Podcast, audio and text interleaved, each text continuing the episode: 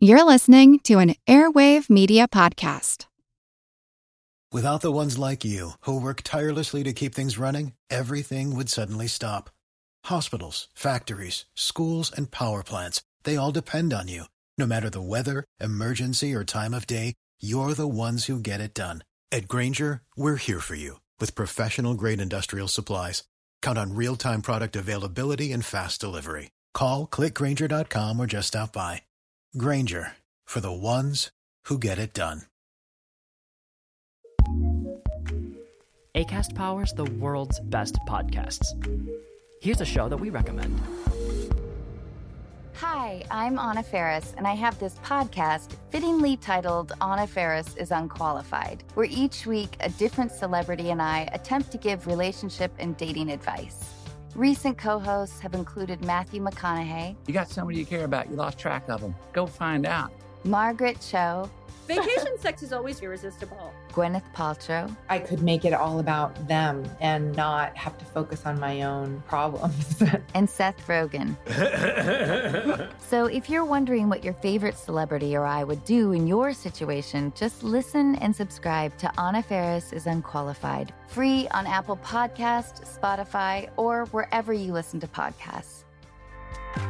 Acast helps creators launch, grow, and monetize their podcasts everywhere. Acast.com. Turtles are endangered worldwide by loss of their natural habitat, mostly due to human incursion. But sometimes both harm and help can come from unexpected places.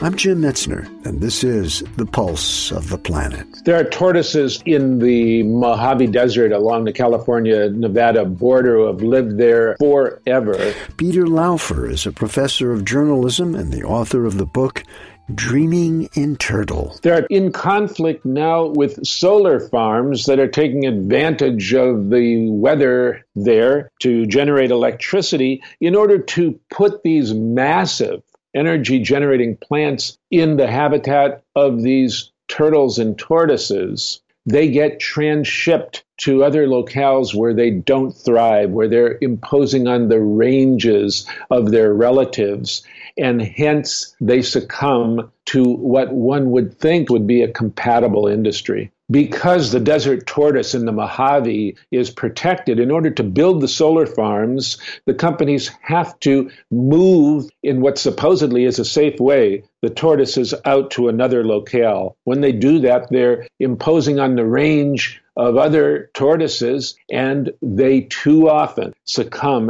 at extraordinarily high mortality rates. You'd think that oil fields would likewise be tough on turtles, but that isn't always the case. There's a stretch of 100 kilometers of beach in Gabon, which is a de facto sea turtle preserve because just adjacent to it is an oil field, and no one's allowed where the oil production is taking place, so the sea turtles are protected by an aggressive extraction industry. I'm Jim Metzner, and this is The Pulse of the Planet.